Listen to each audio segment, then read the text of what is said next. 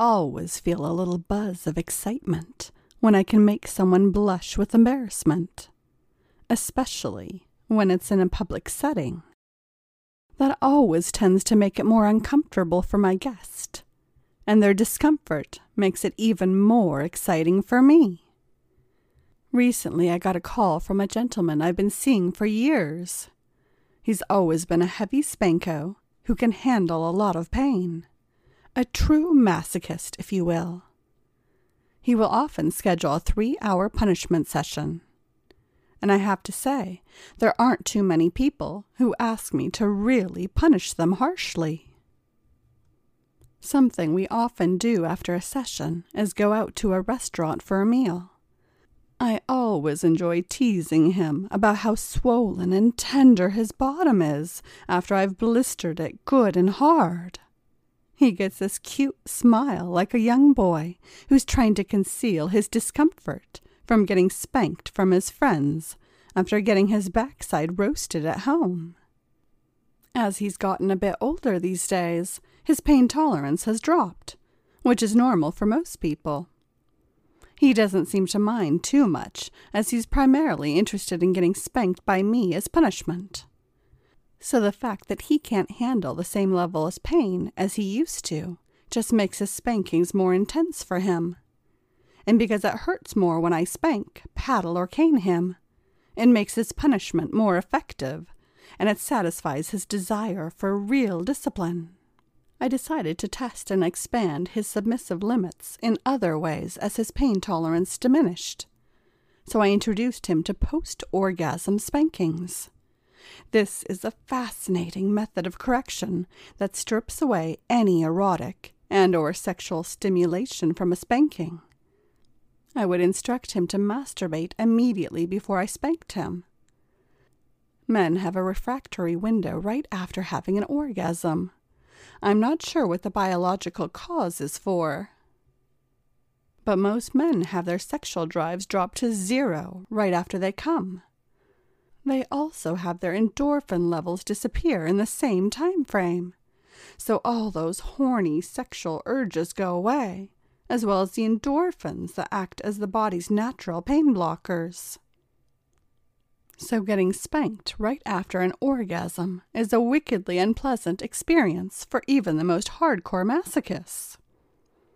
The pain that the guy normally takes in stride becomes unbearable in the post orgasm time frame. The disciplinarian in me gets a big charge when I get a chance to punish a guy like this. What he normally can handle will make his knees buckle and cause sincere pleading for mercy. Of course, mercy isn't on the menu when I'm delivering a real punishment. So he just has to hold on and ride it out. But I thought, why not take it to the next level? There is another thing that almost all straight men hate something that is completely independent of a male's pain tolerance. And yet it's a very effective method of putting him in his place, while at the same time requiring him to humble himself to me. For the purpose of suspense, I'll let you wonder what it is for now. Back to my lunch date. It was a long drive through the mountains to the restaurant I had chosen. With little traffic to be found along the way, there was a scenic pull off at the apex of the mountain road that overlooked a scenic valley. I chose it because it afforded a clear view of cars approaching from either direction. I ordered him to get out of the car and remove his pants and underwear. He had a shocked look on his face. I grabbed a tote bag from the back seat and pulled out a bath brush, a Jokari paddle, and a leather tawse. His eyes got big and he started shaking a bit. I ordered him to get in position over the fender on the side of the car, visible from the road. I went to work on his back side with the leather tawse. A tawse can really sting, and I especially like to use one on the back of the upper and mid thighs. When I felt he was warmed up really well, I grabbed the Jokari paddle. I laid into his butt with it. Full, long swings, with a wrist snap at the end to enhance the stroke. You're getting 50 with the paddle, I announced. And if you get out of position, I'll double that. He was struggling to maintain position as I paddled him good and hard. His legs were shaking, and his voice started to crack like he was on the edge of bawling. After all fifty had been delivered, I left him a moment to recover. That gave me a minute to rest my arm up for the bath brush, which I intended to apply at full force. Get back in position, I ordered. You're getting another fifty with the bath brush. Same rules apply. If you break position, I'll double it to 100.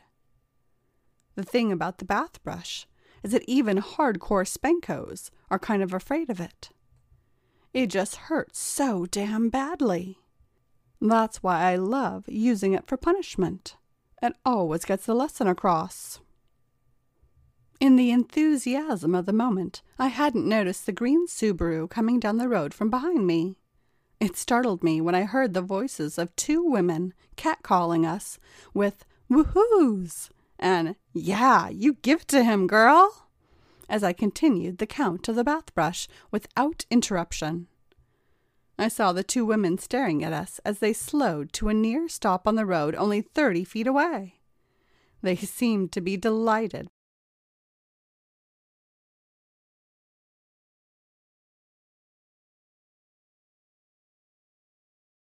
Hi, this is Miss Jenn Davis, and I hope you've enjoyed listening to this preview called The Lunch Date.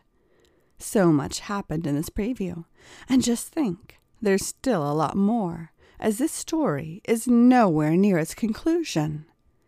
Do you have any idea of what you think will happen next? I have a feeling this is going to end up being one of your favorite audios that you just keep listening to over and over again. And don't forget to check out my website at missjenndavis.com. Again, that's missjenndavis.com.